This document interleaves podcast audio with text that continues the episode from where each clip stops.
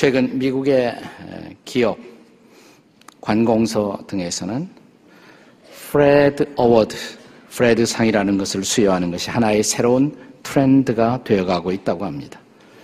이 상의 유래는 동기부여 강연자, 모리베이션 스피커이고 작가이기도 한 마크 샌번이라는 분이 쓴 한 권의 책, 베스트셀러가 된 우체부 프레드, 원래 영어 원문에는 The Fred Factor라고 되어 있는 이 책의 이야기에서부터 비롯되었습니다.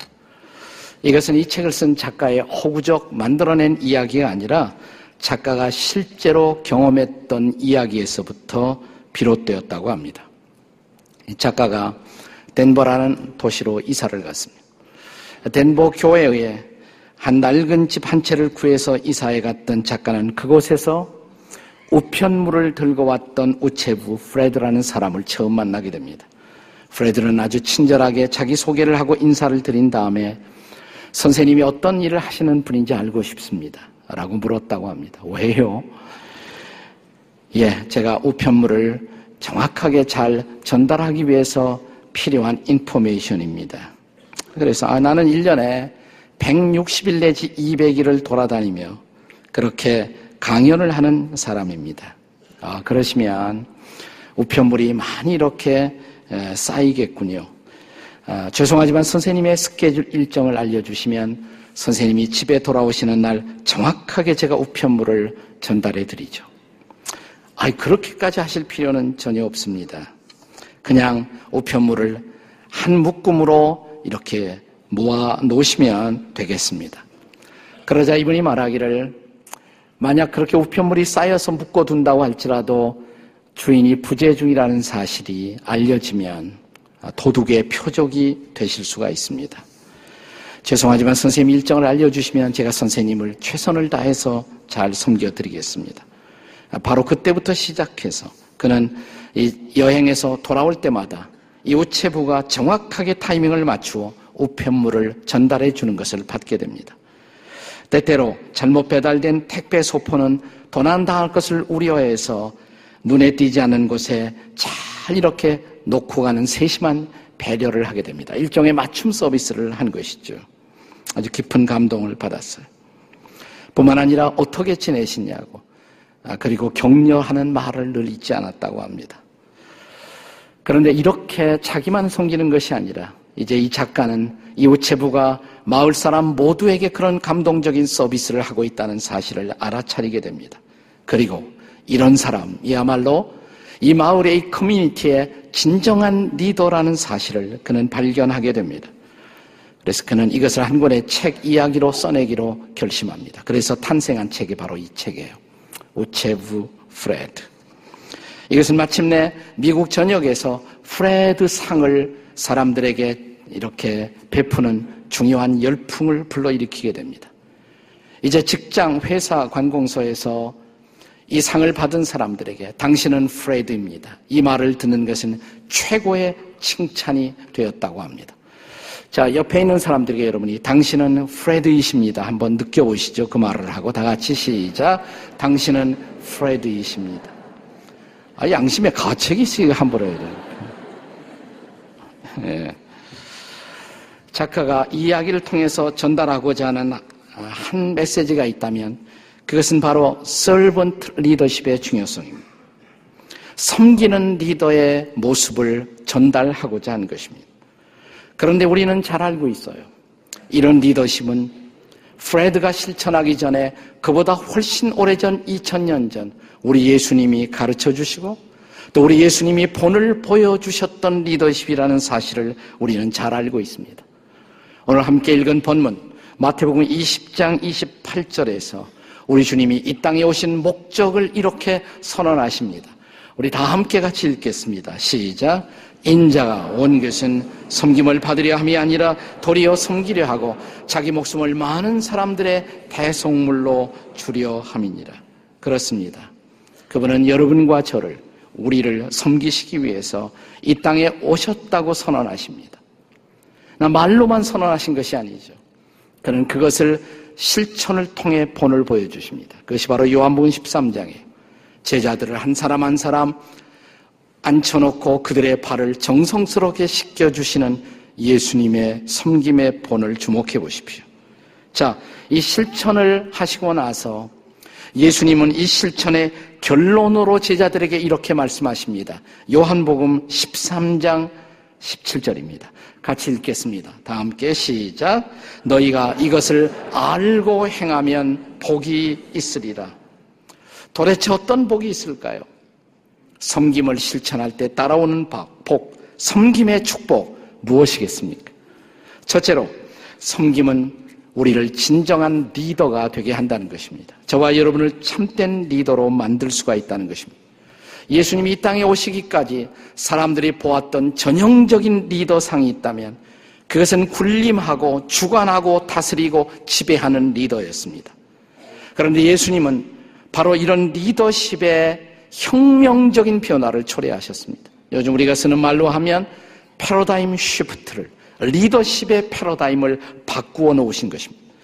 예수께서 어느 날 그런데 당신의 제자 두 사람이 야고보와 요한이 앞으로 주님께서 온 세상을 통치하는 때가 오게 되면 아직 오지도 않았어요. 그건 미래인데 오시게 되면 누가 예수님의 우편에 혹은 좌편에 앉을 것인가를 다투는 모습을 보게 되셨습니다. 거기에 이 두 제자의 어머니까지 개입하십니다. 그래서 내 아들이 예수님의 오른편에 앉아야 한다. 왼편에 앉아야 한다. 이 여인이야말로 이 두 제자의 어머니야말로 일종의 우리식으로 말하면 치맛바람의 원조라고 할 수가 있을 것입니다. 이 광경을 물끄러미 바라보시던 우리 예수님. 이제 이 상황 속에서 진정한 리더십의 레슨을 제시하십니다. 마태복음 20장 25절 이하 27절의 말씀이죠. 함께 같이 읽습니다. 시작. 예수께서 제자들을 불러다가 이르시되 이방인의 직권자들이 그를 임의로 주관하고 그 고관들이 그들에게 권세를 부리는 줄을 너희가 알거니와 26절에요. 너희 중에는 그렇지 않아야 하나니 너희 중에 누구든지 크고자 하는 자는 너희를 섬기는 자가 되고 27절입니다. 너희 중에 누구든지 으뜸이 되고자 하는 자는 너희의 종이 되어야 하리라. 여기 26절에 중요한 대목이 있어요. 아주 강조된 대목이 있습니다. 너희 중에는 그렇지 않아야 하나니. 말을 바꿀까요? 너희는 달라야 한다 이 말씀입니다. 세상의 리더십과 내 제자들의 리더십은 달라야 한다는 것입니다. 주님이 이렇게 강조했음에도 불구하고 그러나 놀라운 사실은 이런 예수님의 설번트 리더십, 성김의 리더십은 인류의 역사 속에 지나간 2000년 동안 숨겨져 왔다는 사실입니다. 근데 이런 바로 성김의 리더십을 우리 시대에 우리가 볼 수 있는 무대로 끌어올려 우리에게 이것을 주목시킨 한 사람이 있습니다. 그 사람의 이름을 로버트 그린리프라고 불리워집니다. 로버트 그린리프. 이 사람은 본래 미국의 전신전화국 AT&T에서 교육 책임자로 있었던 사람입니다. 그는 그가 자기 회사의 사람들을 교육시킨 다음에 그 내용을 묶어서 한 권의 책으로 출편하면서 1977년 그 책의 제목을 Servant Leadership 이런 제목으로 책을 출간합니다. 이 책이 우리 시대의 수많은 경영가들 그리고 수많은 리더십 이론가들의 주목을 집중시킵니다. 그때부터 소위 섬김의 리더십, 설번트 리더십 무브먼트가 일어나는 단초를 제공한 것입니다. 그런데 훗날 그는 자기가 이 책을 펴낸 그 영향을 어디에서 받았냐는 질문 앞에 이런 대답을 합니다. 자기가 받았던 영향의 소수 원천은 독일의 문학가인 헤르만 헤세가 쓴 동방순례 Journey to the East라는 책이었다고 말합니다. 이 책의 내용은 또 뭘까요? 아주 작지만 흥미로운 내용이 담겨져 있습니다. 한 기독교 교단에 속한 일단의 사람들이 동방으로 순례를 떠나요. 자, 그때 이 순례단 속에 아주 잡일, 허드렛 일을 담당하는 하인 레오라는 친구가 있었습니다. 그는 그냥 남들이 안 하는 잡일들을 다 맡아서 처리합니다. 그런데 이 친구는 언제나 미소를 띄우고 있습니다. 그리고 사람들을 만날 때마다 이 질문을 달고 다닙니다. 뭘 도와드릴까요? What can I do for you? 무엇을 도와드릴까요? 항상 이 질문을 하고 다니는 사람. 그는 늘 휘파람을 불기도 했고 또 시간이 있으면 악기를 타서 사람들을 즐겁게 했습니다. 그렇다고 일부러 튀는 사람은 아니었어요. 그는 아주 겸손한 사람이었습니다. 그래서 사람들이 특별히 이 친구를 주목하지 않았습니다. 그런데 어느 날 이 레오라는 친구가 없어져요. 사라져요. 그때부터 이 순례단 안에는 문제가 발생합니다. 화목했던 그들이 서로 다투고 갈등하고 긴장하고 싸우고 그때부터 그들은 어디로 가야 할 것인지 방향을 잃어버리고 그들의 전체의 조화는 깨어지게 됩니다. 왜 이렇게 우리가 되었을까? 그때 누군가가 이렇게 말합니다. 레오가 없기 때문이야. 레오가 없어진 때문이야. 그리고 그들은 그 순간 아주 놀라운 진리 하나를 발견합니다.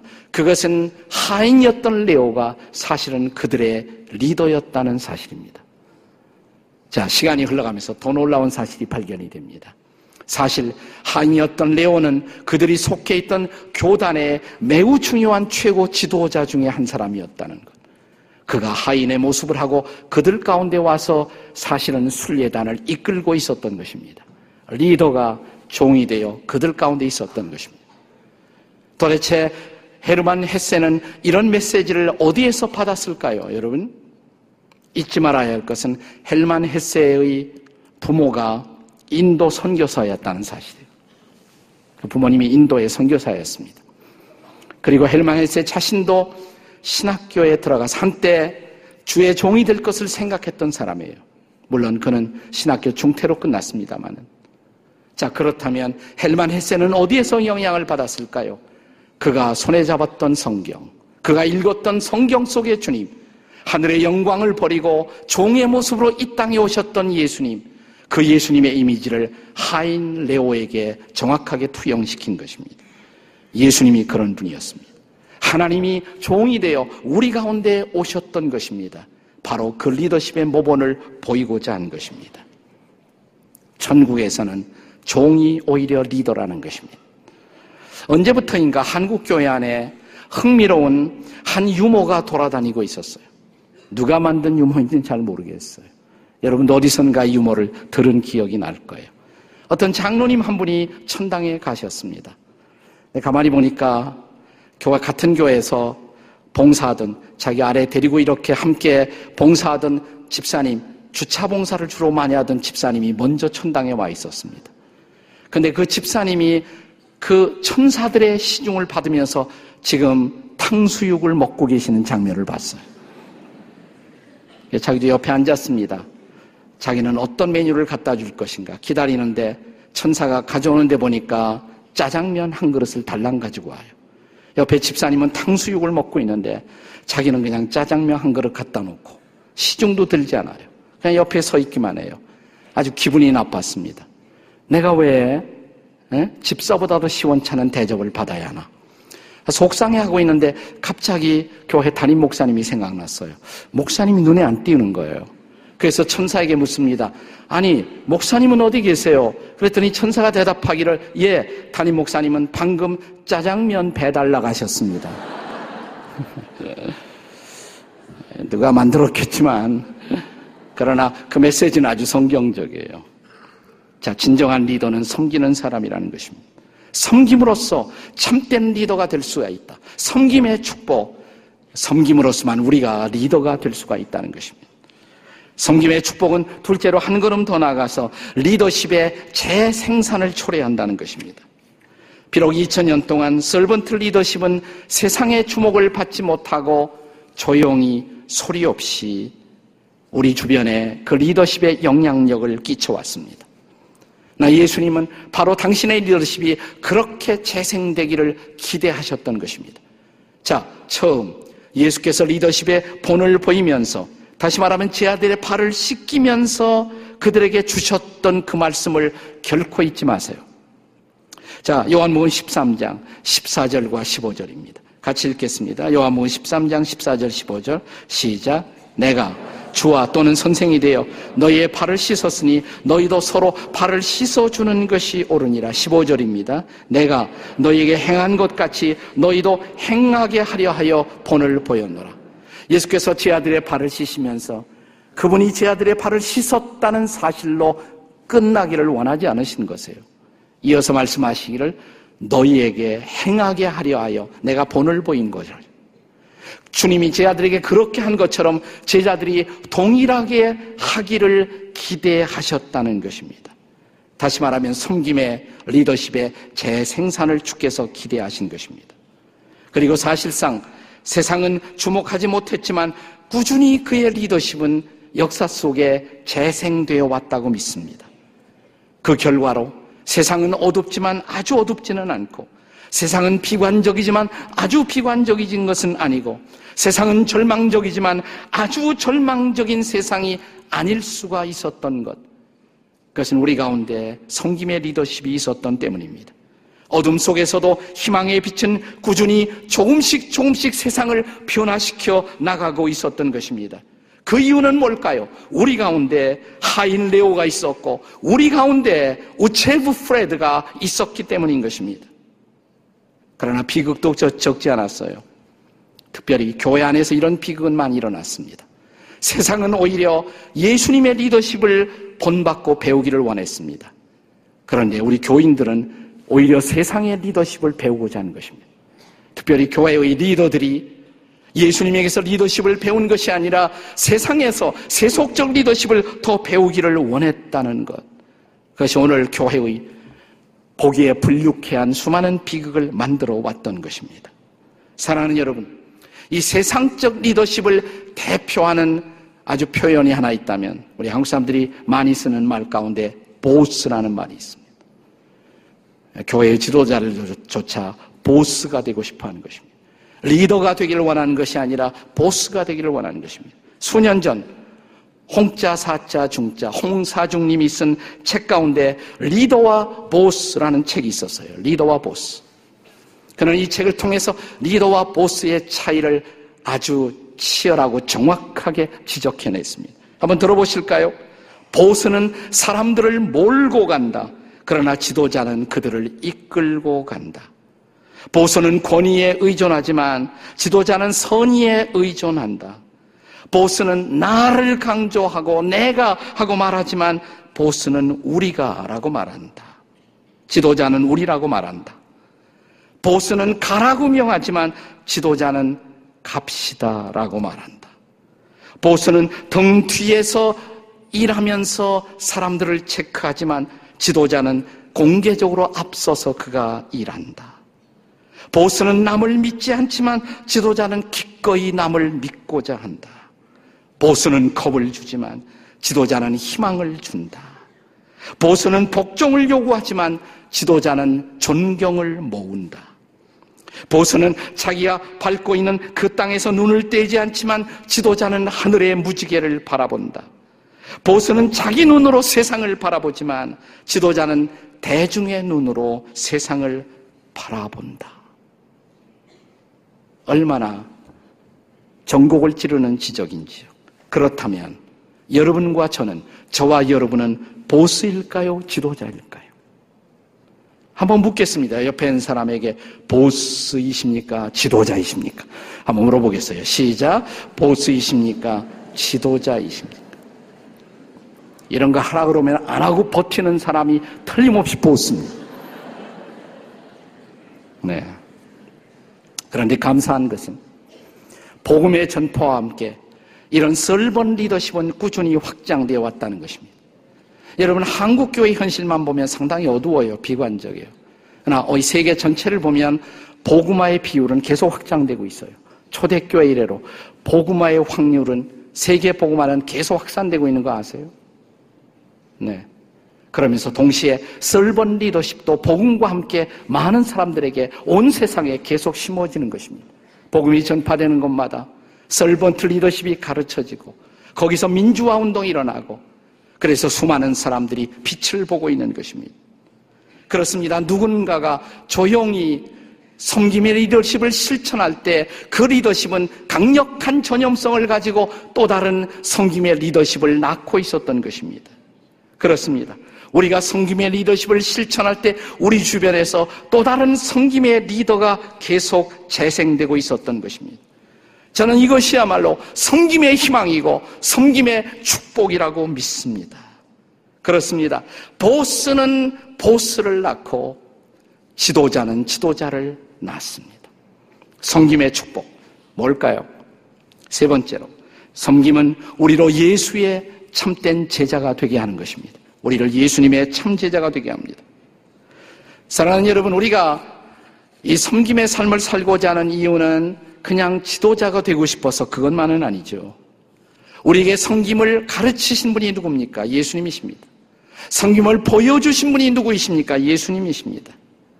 우리는 그분의 제자가 되기를 열망하는 사람들이 아닙니까? 제자의 뜻이 뭐예요? 제자는 따라가는 사람. 그리고 제자는 학습하는 사람, 배우는 사람. 우리가 예수님을 따라간다면, 예수님을 배운다면 예수님의 제자가 되는 것이 합당하지 않습니까? 그리고 제자는 스승을 닮음이 마땅하지 않습니까? 다시 한번 요한복음 13장 13절과 14절을 잊지 마십시오. 같이 읽겠습니다. 다 같이 시작. 너희가 나를 선생이라 또는 주라 하니 너희 말이 옳도다. 내가 그러하다. 14절에요. 내가 주와 선생이 되어 너희 발을 씻었으니 너희도 서로 발을 씻어주는 것이 옳으니라. 너희가 나를 주님이라고 그러느냐? 너희가 나의 종이라면 기꺼이 주인인 나의 말을 따르겠는가? 너희가 나를 선생이라고 부르느냐? 그렇다면 너희는 나의 제자로서 선생인 나를 따라오겠느냐? 이 말입니다. 제자가 되겠느냐? 이 말입니다. 여러분, 정말 그분의 제자가 되기를 참으로 원하십니다. 저는 우리 교회 안에 우리 시대의 교회, 특별히 한국 교회 안에 일어나고 있는 최대의 비극이 있다면 교인들은 많은데 제자가 눈에 보이지 않는다는 거예요. 우리 교회 비전이 뭡니까? 우리는 창립 때부터 교회 비전을 이렇게 정했습니다. 민족을 치유하고 세상을 변화시키는 교회. 어떻게 그렇게 할 수가 있습니까? 어떻게요? 네. 우리가 그 사명을 실천하기 위해서 목장교회를 통해서 섬김을 배움으로써 우리는 비로소 세상을 변화시키는 사람이 되고 싶다고 우리는 그 사명을 그 비전을 선언해 왔던 것입니다. 사랑하는 여러분, 제자를 만드는 것 이것이 예수님이 세상을 변화시키는 가장 중요한 전략이었습니다. 예수님의 마지막 분부, 마지막 명령을 기억하십니까? 예수님을 반역했던 가론유다 한 사람이 빠진 상태 속에서 11명의 제자를 놓아놓고 예수님의 마지막 부탁이 뭐였어요? 너희는 가서 모든 족속으로 내 제자를 삼으라. 제자들에게 제자를 삼으라고 명령하셨습니다. 제자가 일어나면 세상이 변할 것을 주께서는 아신 것입니다. 그렇습니다. 가서 모든 족속으로 내 제자를 삼으라고. 그런데 그 제자들이 많이 보이잖아요. 제자를 삼는 것. 이것이 바로 지상명령이라는 사실을 기억하십니까? 우리 교단이 속해 있는 아, 이 침례 교단과 연결되는 미국 교단 중에 남침례 교단이 있습니다. 세계에서 제일 큰 교단이에요, 사실은. 서던 베프티스트가. 이 남침례 교단은 최근에 아주 의미 있는 결정 하나를 했습니다. 남침례 교라는 그 명칭이 붙여진 이유는 미국이 남북 전쟁을 하면서 남쪽에 있는 사람들을 중심으로 해서 이 교단이 형성되었기 때문에 Southern Baptist라는 명칭이 본래 주어졌던 것입니다. 네, 그것이 시대에 맞지 않는다. 바꾸자. 이런 토의가 있었어요. 그러나 그것이 바꾸기 전에 먼저 의미 있는 한 가지 결정을 했어요. 그 명칭과 상관없이 원한다면 이제 이런 명칭을 써도 좋다. Southern Baptist라는 명칭 대신에 Great Commission Baptist. 최근에 그 결정을 했어요. 지상명령 침례교도, 지상명령 교단. 얼마나 좋아요. 주님의 지상명령 앞에 순종하는 사람들. 교회가 왜 존재합니까? 이 지상 명령을 수행하기 위해서 복음을 전하고 사람들을 그리스도의 제자로 만드는 것.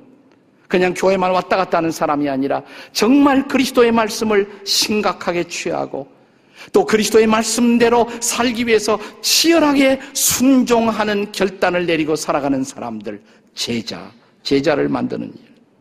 그렇습니다. 이런 제자들이 많아지면 많아지는 것만큼 세상은 변할 것입니다. 이것이 바로 세상의 희망이고 그리고 교회가 존재하는 이유가 아니겠습니까? 저는 오늘의 설교를 우체부 프레드의 이야기로 시작했습니다. 이 프레드 상을 아, 주는 일이 미국 전역에 파급되면서 이 프레드 운동을 일으키는 사람들의 궁극적인 소원, 더 많은 프레드가 생기는 것, 더 많은 프레드가 일어나도록 하기 위해서 그들은 중요한 사람들을 훈련하는 전략을 하나 만들었습니다. 프레드라는 이름을 가지고 네 가지 중요한 전략을 만들었어요. 프레드, F, R, E, D. 그거 가지고 전략을 만들었어요. 첫째 F, find, 찾아라. 프레드를 찾아라. 내 주변에 이름도 없이 빛도 없이 진짜 이웃들을 섬기는 사람들을 찾아내라. find. 그 다음에 R, reward, 상급을 주어라. 그들을 격려하라는 것입니다. 그 다음에 E, educate. 이런 프레드가 될 수 있도록 교육하라는 것입니다. 그리고 마지막으로 중요한 D, demonstrate. 본을 보이라는 것입니다. 본을 보이라. 자, 그렇다면 우리 먼저 우리 주변에서 우리도 프레드를 찾아내야 돼. 우리 주변에 여러분 주변에서 정말 이웃들을 섬기는 사람들, 자기의 이익을 취하지 않고 이웃들을 땀 흘려 섬기는 예수님의 제자 같은 프레드들을 찾아보십시오. 그들을 좀 격려해 주십시오. 주차장에서 열심히 봉사하고 있거든 프레드들입니다. 정말 그들을 격려해 주세요. 왜 나한테 당신이 챙겨나느냐고. 난 이런 사람 우리 교인 없었으면 좋겠어. 안 왔으면 좋겠어. 제발. 나는 이런 사람이 인간도 아니라고 생각을 해요. 이 수고하는 사람들을 격려하지 못할 멍청 말이죠. 힘을 빼는 사람. 격려 좀 해주세요. 세워주세요. 네. 이런 사람들이 많아질 때 우리 교회가 달라지는 것이에요. 나는 우리 교회 숫자가 많아진다고 해서 우리 교회가 세상을 변화시키는 사명 감당할 수 있다고 생각하지 않습니다. 더 많은 숫자가 아니라 더 많은 제자. 이것이 우리 교회 해답이에요. 얼마나 정말 그리스도의 말씀을 진지하게 취하고 이 말씀 앞에 순종하고자 하는 제자들이 늘어가고 있는가. 이것이 우리 교회의 미래를 만들 것입니다. 그런 프레드가 내 주변에 보이십니까? 우리 주변에 보이십니까? 우리 교회에 얼마나 많은 프레드가 있을까요? 안 보이신다고요? 그러면 대답은 딱 하나밖에 없습니다. 잘 안 보이신다면 하나밖에 없어요. 당신이 프레드가 되시면 돼요. 자, 옆에 있는 사람이 당신이 프레드가 되는 것이 희망입니다. 다 같이 시작. 당신이 프레드가 되는 것이 희망입니다. 맞습니다. 당신이 프레드가 되면 당신이 하인 레오가 된다면 세상은 변할 것입니다. 믿으십니까? 세상이 바뀔 것입니다. 세상은 빛을 볼 것입니다.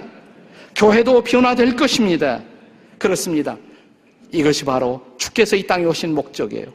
다시 한번 이 말씀을 들어보세요. 예수께서 오신 목적, 인자가 온 것은 섬기려 하지 않고 도리어 섬기려 하고 자기 목숨을 많은 사람들의 대속물로 주려 합니다. 섬기기 위해서 마지막 목숨까지 주셨습니다. 그것이 예수님의 삶의 절정입니다. 섬김의 절정, 목숨을 주셨어요. 그것이 십자가예요. 우리가 그 은혜로 구원받고 그 주님의 섬김 때문에 하나님의 자녀가 되고 하나님의 사람이 되었다면 이제 여러분은 어떻게 섬기며 사시겠습니까? 이것이 질문입니다. 얼마 있으면 선거도 하게 됩니다. 어떤 사람을 뽑을까요? 답은 딱 하나밖에 없어요. 네. 누가 더 잘 섬길 수가 있는가? 그 사람 찾아내시면 돼요. 인연, 지연, 학연, 당 하나도 중요하지 않습니다. 누가 더 잘 섬길 것인가? 그것이 해답이에요. 그리고 여러분은 어떻게 섬기시겠습니까?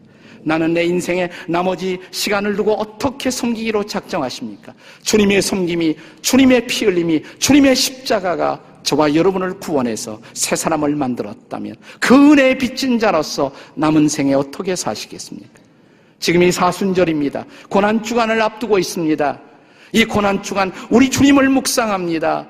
그분이 십자가에서 피 흘려 나를 섬기셨다면 우리는 어떻게 이웃들을 섬기며 남은 생에 사시겠습니까?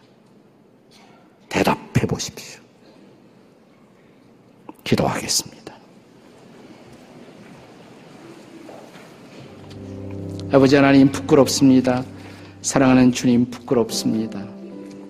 주님은 그렇게 목숨 바쳐 나를 섬겨 주셨는데 나는 그냥 아직도 대접받는 일 즐거워할 뿐 섬기지 못했습니다. 그러나 얼마 남지 않은 내 인생, 내 생애의 남은 시간을 걸고 섬기며 사는 그리스도의 참된 제자로 살아가도록 도와주시옵소서.